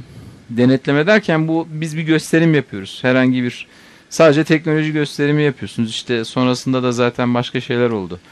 Ee, abimi yani genel müdürümüz Haluk Bayraktar'ı tutuklamaya kalktılar falan. Orada uçaklardan bir tanesini kaza geçirdi. Tabii birileri buna çok sevindi. Orada ben çok üzülmüştüm. Ee, Sevinmelerine. yani şunu hissetmiştim. Yani e, yani Türkiye'nin tarihinde demek ki şöyle bir duyguya kapılmıştım e, açık söyleyeceğim. Yani tarihinde demek ki insan hava araçlarını yani biraz mesuliyet duygusu hissetmiştim. Acaba biz yapamayacağız mı yani? Gerçekten bu işi gömecekler Türkiye'de. Nuri Demirağ gibi yok edecekler bunu bahane bilip. Ama tersi bir şey oldu. Orada da toplum çok e, ters bir reaksiyon gösterdi. Yani çok yayılmadı olay ama yine de gazetelere manşet oldu. E, yani işte bakın Rus uçağı düşeceğine, Amerikan uçağı düşeceğine bizim uçağımız düşmüş. Demek ki uçak yapmaya başlamışız. Evet. en azından tam tersi bir reaksiyon oldu. Yani ben bunu beklemiyordum. Ee, sonra e, daha geçmişte buna benzer bir hadise anlatabilirim. Biz tabii ilk defa mini insansız hava aracını yaptığımızda 2007'de Malatya'da yıllarca çalışmışsınız. Mini ufacık bir uçak. Ama böyle çok etkileyici bir teknoloji o da. E, yani buradan tuşa basıyorsunuz. Şimdi dronlar falan hiç yok düşünün ki. insanlar uzay aracı gibi geliyor. Böyle bir ufak bir uçak uçuyor. Şuraya gidiyor. Oradan görüntü aktarıyor canlı falan. Robot uçak böyle insanları çok büyülüyor.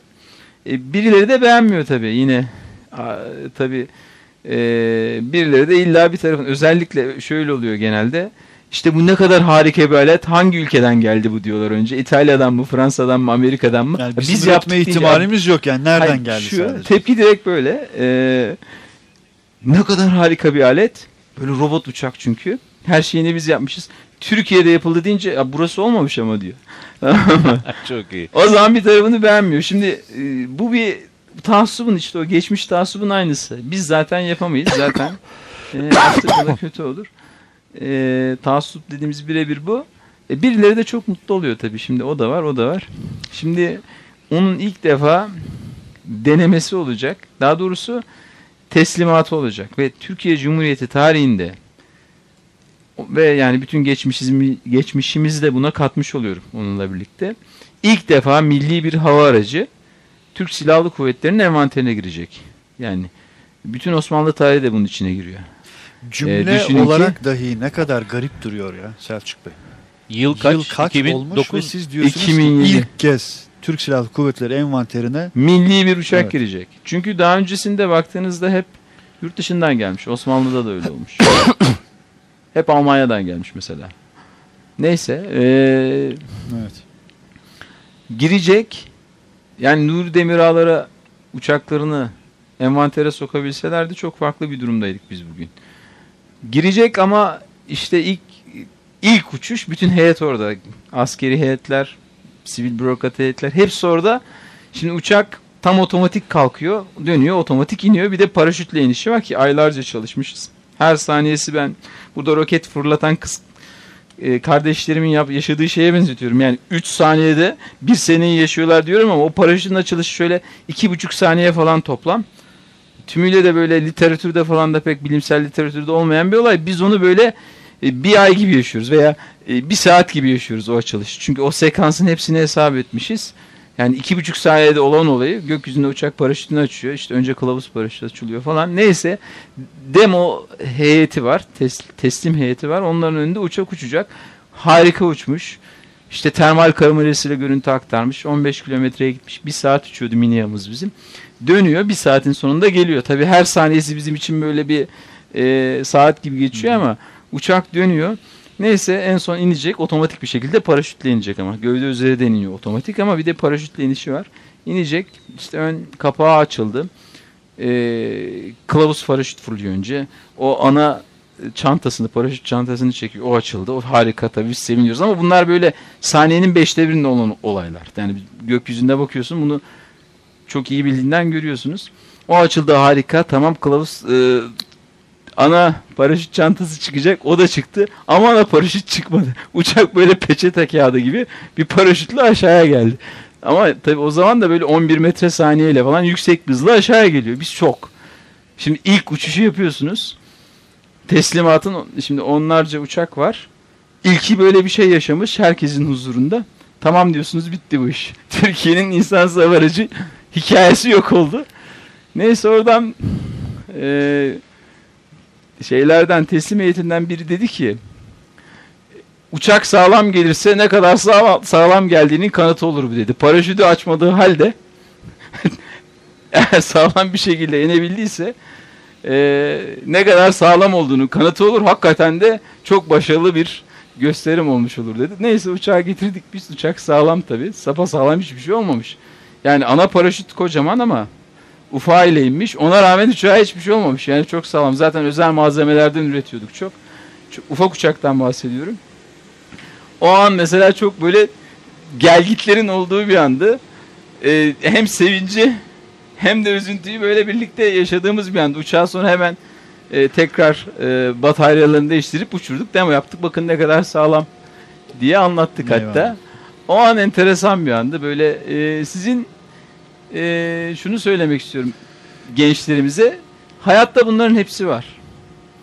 Yani bakın dünyada işte roket yapmayla ünlü yeni dönemde işte e, SpaceX firmasının şeyi sürekli roketlerin denemelerini atıyor. Hı hı. Sürekli patlıyor. Sürekli. Neredeyse tümüyle bitecek noktaya ne kadar geliyorlar ve asla bırakmıyorlar. Aslında dalga geçilmiyor. Yok, Özellikle Hayır. atıyor. Bir ara Türkiye'de hep o, o söyleniyordu o yüzden diyorum.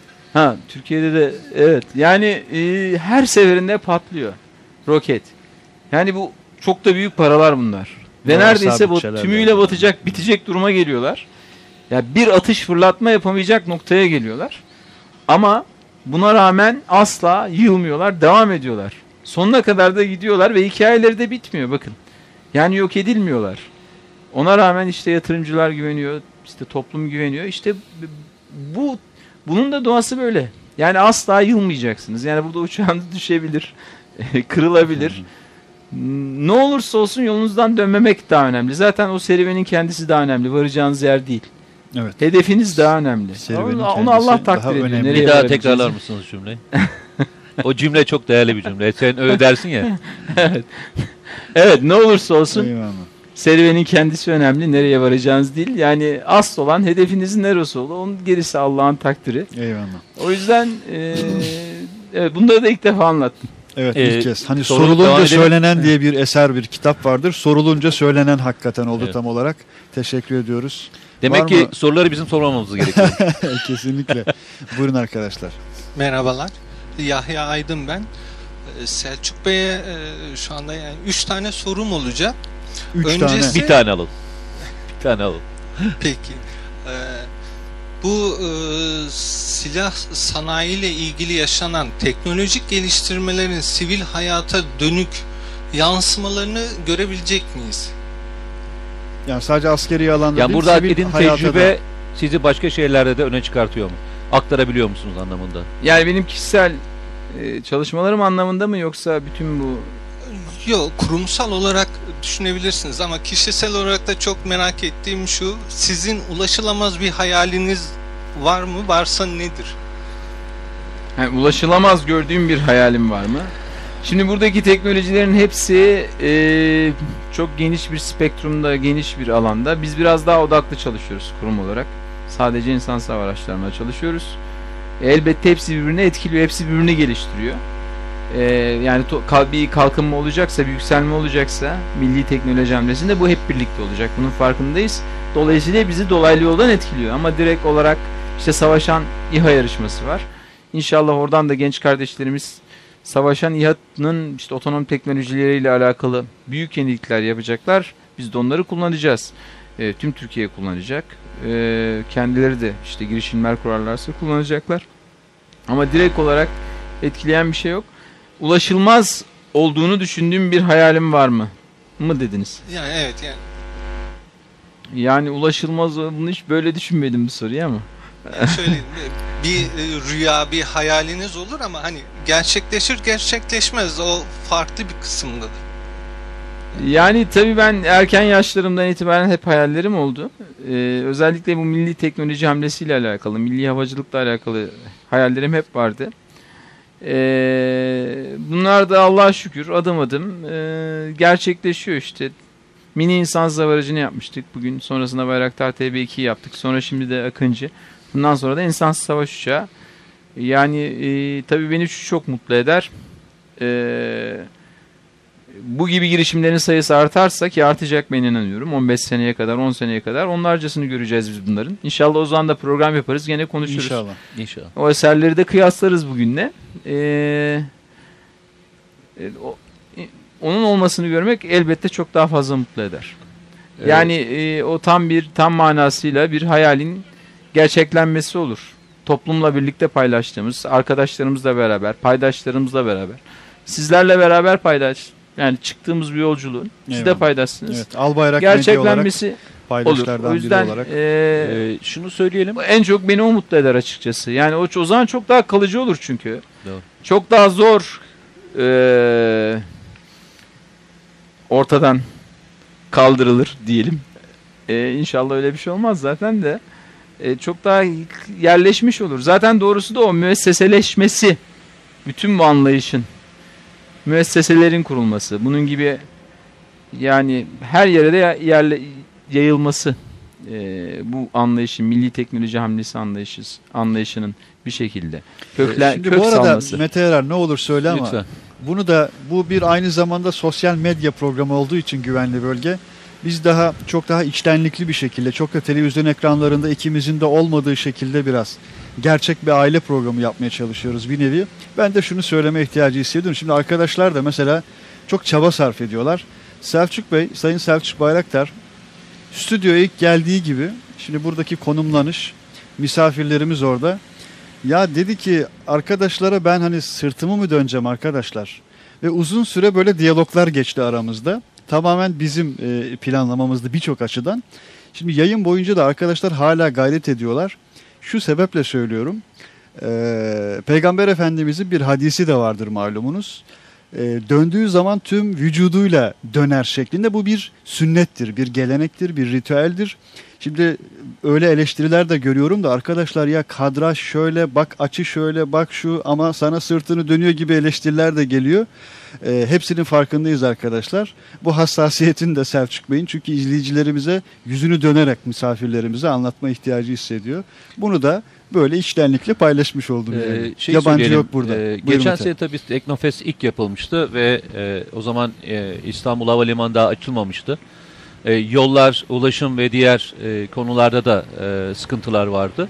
Artı ilk defa yapılmanın da e, tabii ki e, tespit edilemeyen çünkü o kadar kişinin bir anda geleceği de muhtemelen hayal etmemişsinizdir herhalde. Bu rekoru beklemiyordunuz bilmiyorum. Geçen Tabii sene geçen yıl biz yani e, korkuyorduk da acaba kimse gelmez mi diye. 200 bin Bilakis, kişi gelse evet. çok mutlu olacaktık. 550 bin geldi biz. Gelip çok- giremeyen insanlar oldu. e, ben başta olmak üzere oldu, e, yani ben Siz başta de mi olmak? Yani e, her türlü yolu deneyip e, Evet. girememiştim. Ama şunu söyleyeyim bu sene e, geçen seneden tecrübe edinenler için söylüyorum. Arkadaşlar hiç alakası yok. Geçen sene gördüğünüzden çok daha farklı bir organizasyon var. Ulaşım çok daha kolay. İçerisindeki e, gezebileceğiniz alanlar çok daha Çok daha e, geniş, bir geniş. E, belki geçen seneki alanın dört misli büyüklüğünde bir alan. İki buçuk misli. İki buçuk misli Evet. mi? Ee, içerisinde e, her türlü imkanın sunulduğu yani e, oturup kalkmanız ve diğer ihtiyaçlarınızı gidermeniz için de her türlü aranın konulduğu çok önemli bir e, alan açılmış. Bunu şunun için söylüyorum. Geçen sene gidenlerden e, genç çocuklar, ufak çocukları olanlar veya yaşlılar e, biraz zorluk çekmişlerdi. Bu sene öyle bir şeyin olma ihtimali yok. Buraya e, 7'den 70'e herkesin gelmesini ben özellikle tavsiye ediyorum. Yani yalnızca gençler değil, e, çocuklar ve büyükler de gelsinler e, ve e, gururla çıksınlar istiyoruz. Çünkü bu bir aile işi. E, ailenin burada bugün seninle beraber son dakikada geldik ya bir Hı hı, gezelim hı. diye geldiğimizde e, ailecek gezen ki yanımıza gelen e, çocuklarla gelen çok ekipler vardı. hatta. Evet. Öyle gelip o havayı gelin o havayı hani piknik havasında e, gelme kültürünü Piknik sandalyelerinizi de alın hatta. Eyvallah. E, buraya öyle, Yaygınızı da alın. böyle gelenleri Harika görmek e, müthiş bir duygu. O yüzden de gelin. E, gelin ve çocuklarınıza e, nereden nereye geldiğimizi e, çocuğunuza yaptığınız gibi dokunarak e, hissettirin. Bu önemli. Bu arada arkadaşlar biz e, hakikaten e, Selçuk Bayraktar'la bu yayını gerçekleştirmek için bir süredir e, kendisiyle de ekibiyle de temas halindeyiz güvenli bölge olarak. Hatta çift taraftan baskı. Evet yani 7-24 hakikaten çok uzun süreden bu tarafa çok yoğun bir mesaiyi aşan mesai söz konusu. Çok da hani yayını da e, uzatmak e, istemiyoruz. Birazdan da yavaş yavaş toparlayacağız. Gerçekten çok yoruldunuz şu zaman zarfı boyu süresince. Fakat şu var Akıncı ile ilgili Cezeri ile ilgili ve evet Akıncı ve Cezeri özelinde çok soru birikti. Evet. E, onlara ilişkin her ikisine ilişkin birkaç cümle alsak sizden. Taktik. Bugün mesela televizyon ekranlarına başta TVNet olmak üzere birçok ekrana açıklamalar yaptınız. evet. Onların dışında diyorlar ki Selçuk Bey bize özel hangi manşeti verebilir? Bir bölgeye şey özel. söyleyemem. İnşallah uçtuğu zaman İnşallah. manşet olacak. Ama bu işler e, yani doğum gibi. Onun da kendine has bir zamanı var. Şu an hangarın kapısını zorluyor e, uçak. O noktaya geldi ama biz şunu da yapmak, yaşamak istemiyoruz. Yani bu tecrübeyle sahip ilk uçağımız değil bu. Tasarlayıp ürettiğimiz, geliştirdiğimiz.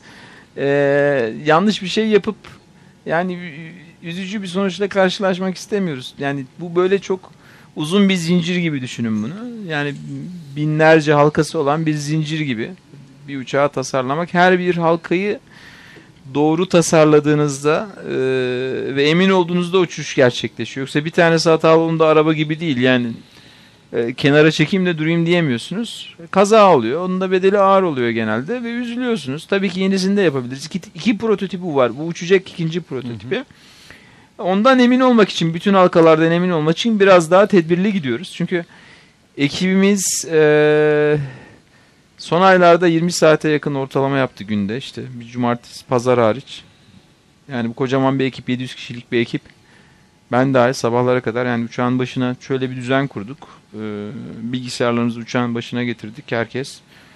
Ee, sabahlara kadar onun başındayız. Yani böyle e, hastanelerde şey olur ya e, bir sürü cihaz bağlandı Evet, yoğun bakım evet. odaları böyle 700 kişilik Onlarca ekipten falan başında onun gibi bir ortam var. Şimdi biz sabahlara kadar böyle devam ediyoruz ama böyle çok yorgun, argın e, her şeyi tekrar tekrar tekrar tekrar kontrol ediyoruz. E, ülkemizin e, gururu olacak böyle bir eseri e, bir yanlış yapmamak için e, ama şeyi zorluyor baya. Kapıları Eyvallah. zorluyor. Yakında inşallah olacak. Şimdi bu festival tabii çok daha önemli diye buraya da geldi ülkemiz için. Yine uçan araba da benzer şekilde. Uçan arabaya 9 ay oldu başlayalı. Uçan araba Cezeri uzun bir serüven olacak. Yani bu ön prototip gibi düşünün bunu.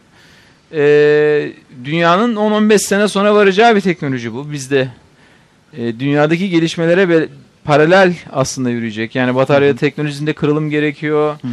Bunu uçan arabanın çok akıllı olması gerekiyor yapay zeka açısından baktığınızda. E, orada kırılımlar gerekiyor. E, insanların güvenmesi gerekiyor.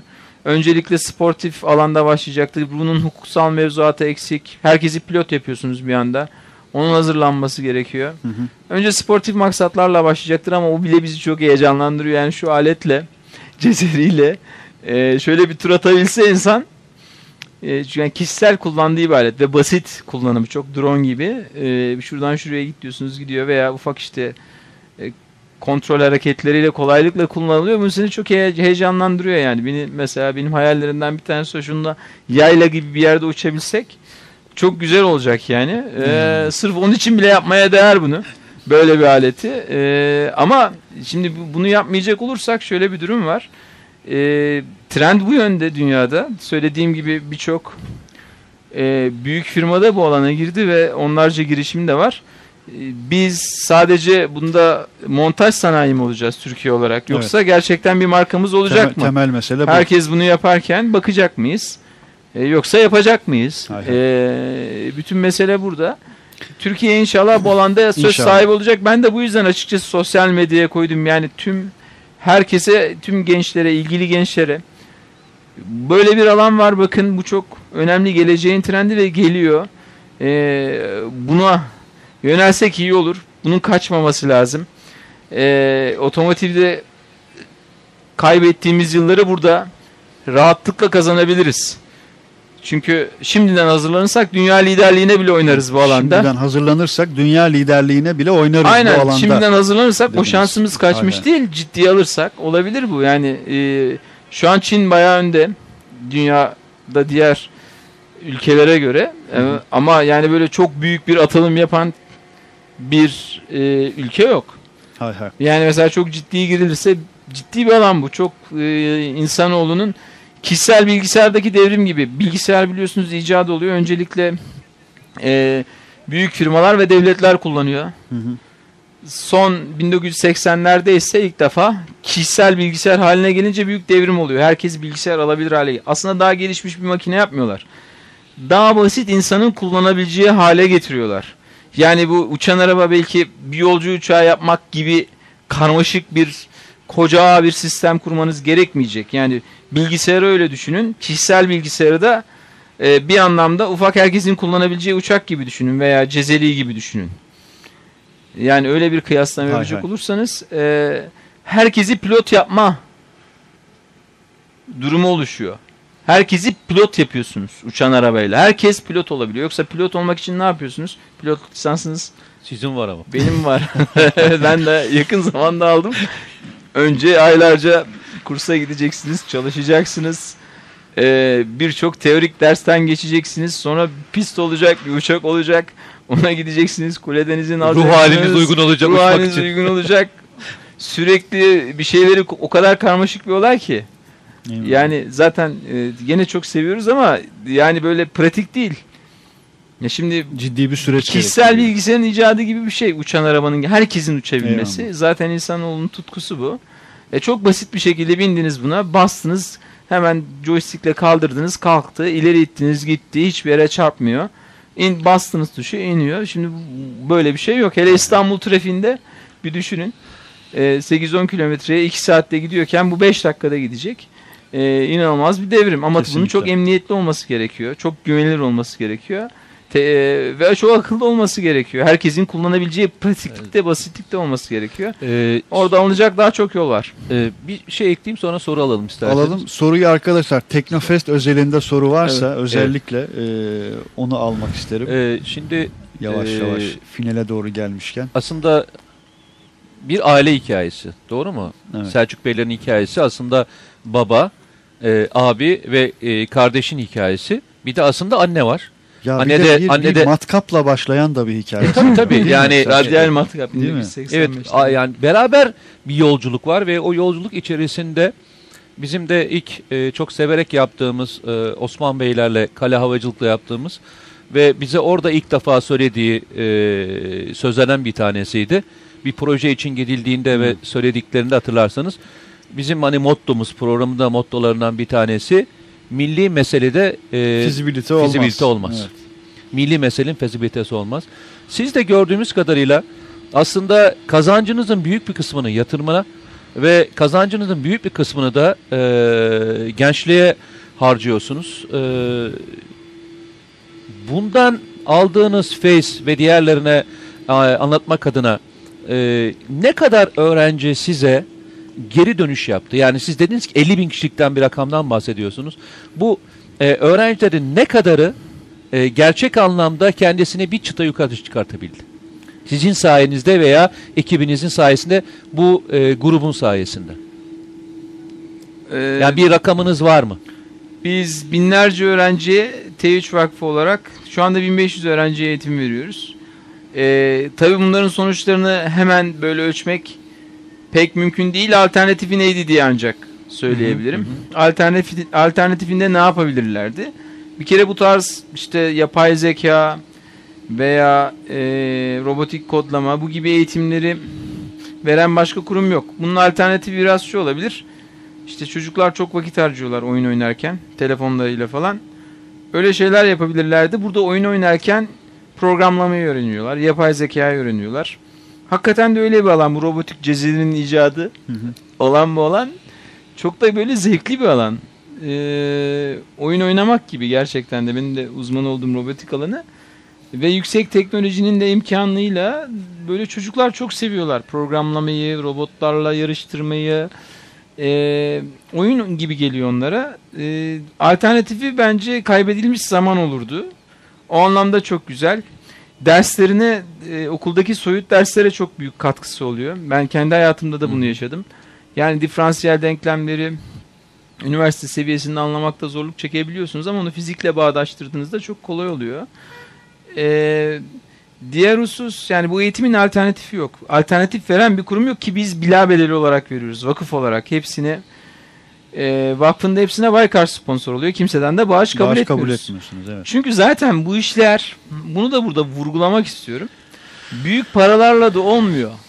Daha doğrusu para çok büyük işler yapmıyor sanıldığı kadar. Mesele sadece bütçe değil yani. Bakın e, hiçbir şey değil. Paranın yapabildiği şeyler şöyle şeyler. Para bina satın alıyor. Hı hı.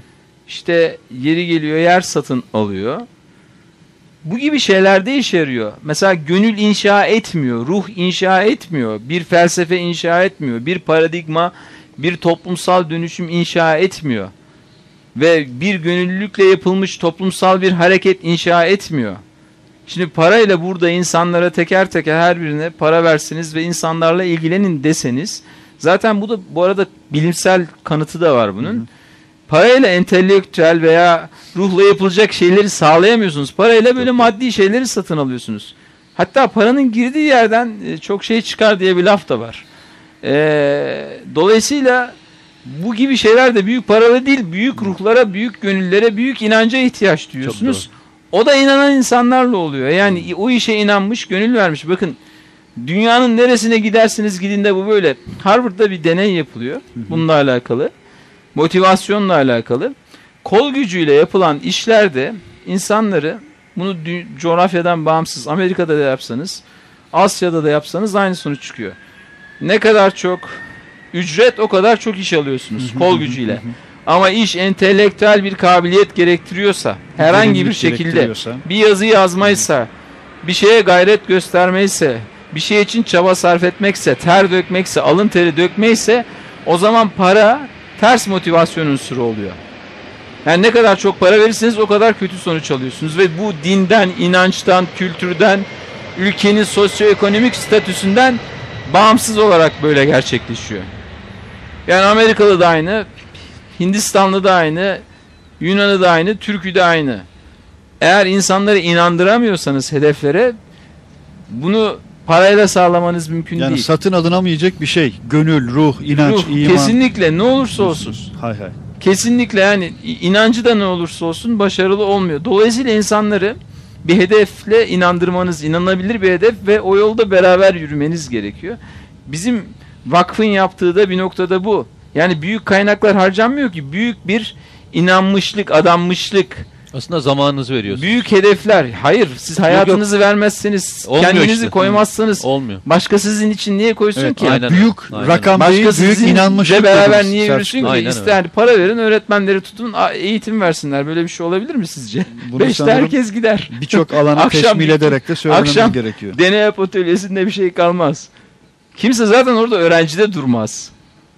Dolayısıyla yani insanlar o çıkış çıktıya inanacaklar ki, o hedefe inanacaklar ki bir sonuç alabilirsiniz. Zaten bizim bu e, yüzlerce bursiyerimiz var, gönüllü eğitmenimiz var. Bu Gönüllü eğitimleri veren. var. Şimdi o yetiştirdikleri öğrenciler de sonraki nesli yetiştirecek. E şimdi Teknofest de öyle. Yani büyük bir bütçeyle yapılmıyor ki ufacık bir bütçeyle yapılıyor ama 56 kurum var herkes bu işe inanıp yani siz gecenin bu vaktinde niye buradasınız? Sadece program yapmak için mi buradasınız? Herhalde bu işe inandığınızdan dolayı buradasınız. Doğru mu? Yani Teknofest'in çıktısına inanmasınız veya bu buradaki genç kardeşlerimiz niye gelsin ki buraya? Bu saatte. Türkiye'nin her yerinden geldi. Yani meşhur olmak için mi buradalar? Hayır. Yok. Yani e, neticede bir şeye inanıyorlar da insanlar geliyor ve gayret gösteriyor. Bakın burada e, bu davranış kodunu alandaki herkes de ben gözlemledim. Herkes Ha, bir Normal davranış, şartlar- davranış kodundan söz ediyorsunuz. evet Buraya yani bu davranış insanların- kodu bence bu. Çünkü herkes buraya geleceğini koyuyor. Türkiye'nin geleceğini koyuyor. En kıymetlisini getiriyor. Neye getiriyor? Çoluğunu çocuğunu getiriyor değil mi? Hepimiz için en kıymetlisi onlar. Yani dünya bir tarafa çoluk çocuğumuz. Geleceğimiz bir tarafa değil mi? Ve umudumuz onlar yani. No, hepimiz için öyle. Yani sizin de muhakkak çocuğunuz var. Sizin de Var. var. Yani e, şimdi bu en kıymetlileri insanlar şöyle bakıyorlar bakın. Gidin Türk Silahlı Kuvvetleri'nin uçaklarına ziyaret edin mesela. Normalde asker için silah çok kutsaldır. Namus gibidir yani Kesinlikle. bir anlamda. Ve kimseyi iliştirmek istemez. Değil mi? Siz de askersiniz Aynen öyle. biliyorsunuz. Yani şimdi en kıymetli uçağın içine çoluğu çocuğu hurra sokuyor değil mi? Düşünün Hatta ki kokpite sokuyorlar. sokuyor, kokpite oturtuyor. Bunlar böyle çok pahalı aletler. Üzerine zimmette her biri değil mi? Niye? Asla sokmaz. Çünkü buna inanıyor. Niye inanıyor? İşte biz tamam bu uçakları belki bir kısmını dışarıdan aldık ama bakın burada milli uçaklar da var. Siz de bunun millisini yapacaksınız diye göstermek için. İşte buna inanıyor. Herkes de yapıyor. Buradaki akro timler de öyle. Yani Türk Yıldızları gösteri yapıyor. Günlerce gösteri yapıyorlar. Eyvallah. Niye? Sevdirmek için.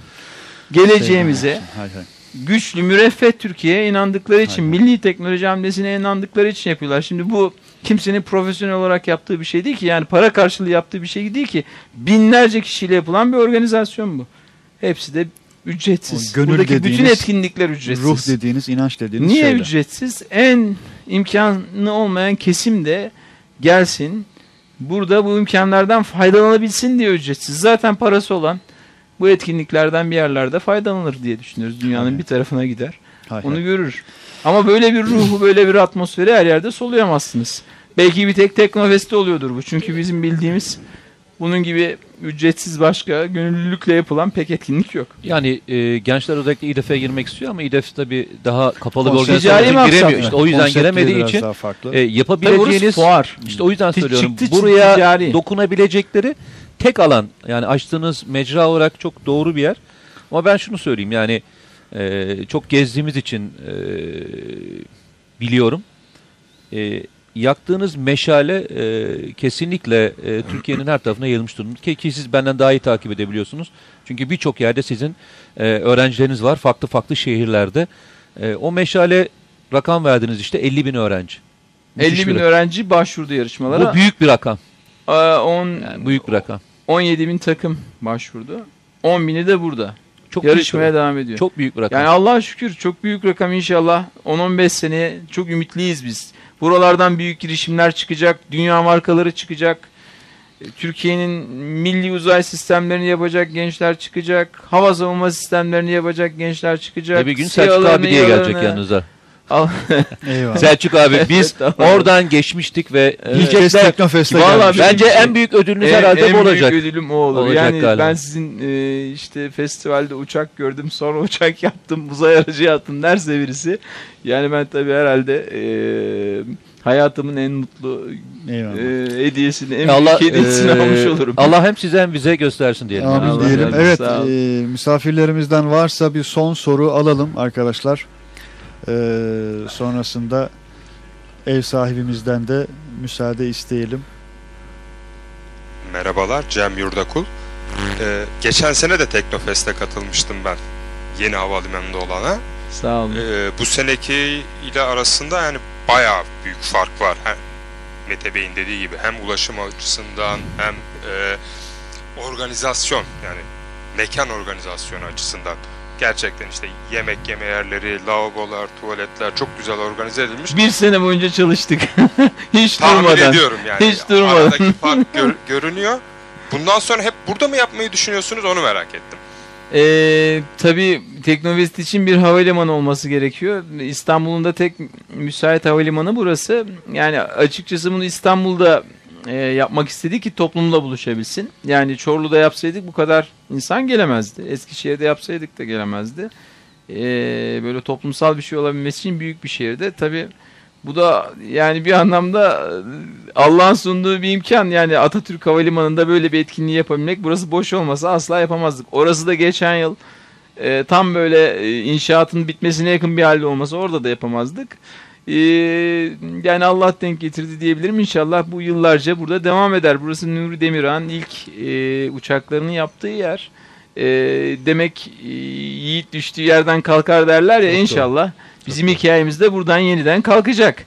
Burada gök festivalleri yapılmış.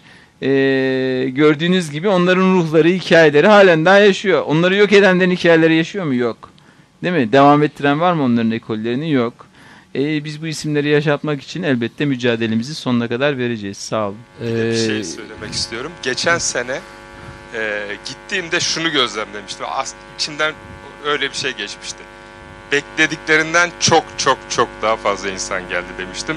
Çünkü hani Evet. kapı girişindeki sıradan belliydi. Evet. evet. Sağ Evet. olun. Ee, kapatalım e, programımızı yavaş yavaş. Kıymetli izleyicilerimiz, e, yüzlerce mesajınız geldi, yüzlerce soru geldi, birikti ama takdir edersiniz ki hepsini yöneltebilmem mümkün değildi. Hakikaten imkan dahilinde değildi. E, misafirlerimizin ayaklarına sağlık. Biz Sayın Selçuk Bayraktar'a çok teşekkür ediyoruz. E, Güvenli Bölge ekibini e, burada misafir ettiğiniz için Teknofest'in paydaşı olarak da teşekkür ediyoruz hakikaten. e, bir de şey selam gönderelim değil mi? Babasına. Özdemir Bey'e. E, da Özdemir Bey'e. bugün evet. Ee, Özdemir Bey'in ve annenizin ellerinden Sağ öpelim. olun, Ee, çünkü iki tane pırlanta evlat yetiştirmiş. Hani hep derler ya vatana, millete e, hayırlı evlatlar olsun diye hep dua edilir ya. E, sizler de öylesiniz. E, Allah yolunuzdan Sağ ol. e, hani derler, ne diyorlar? Ayağınıza taş değdirmesin. Ayağınıza taş Ayağınıza taş değdirmesin. değdirmesin. Öyle diyelim. Var mı arkadaşlar son cümleniz? Adana'dan gelen bir arkadaşımız vardı mesela. Trabzon'dan gelen bir kardeşimiz vardı. Bursa'dan gelen Ee, misafirimiz vardı. Trabzon'dan gelen arkadaşımız savunma sanayiyle ilgileniyor zaten. Evet. Bildiğim kadarıyla. Yani o kadar uzun yoldan güvenli bölge ve Teknofest için geldiler. Sanırım yok. Teşekkür olun. ediyoruz. Ayaklarına sağlık. Ee, kapatırken Teknofest için geldiklerinde misafirleriniz, izleyiciler Türkiye'nin her yerinden, Avrupa'nın her yerinden, dünyanın her yerinden ne görecekler temelde Selçuk Bey? Ee, Türkiye'nin e, milli teknoloji hamlesiyle uçuşa başlangıcını görecekler. E, ben 7'den 77'ye tüm milletimizi E, Teknofest'e tekrardan davet ediyorum. ediyorum. Online kayıt yaptırın. Mümkünse toplu taşımayı tercih edin. Burası hafta içi e, biraz daha müsait olacak. Bugün ilk gününden 100 bini aştı. E, hafta sonu çok daha kalabalık olacak gibi gözüküyor. E, çok çok daha kalabalık olacak gibi gözüküyor. Burada her türlü etkinlik var. E, herkes piknik sandalyesini de alıp gelebilir. E, sabahtan akşama kadar herkes için her yaş grubuna hitap eden etkinlikler var. e, hepsi ücretsiz. E, bunun yanında ben tabii Teknofest koca bir takım oyunu. Kocaman bir takımın paydaşlarının yaptığı oyun. Hatta siz de kurumunuz da paydaş. Sağ olun. Desteklerinizden dolayı.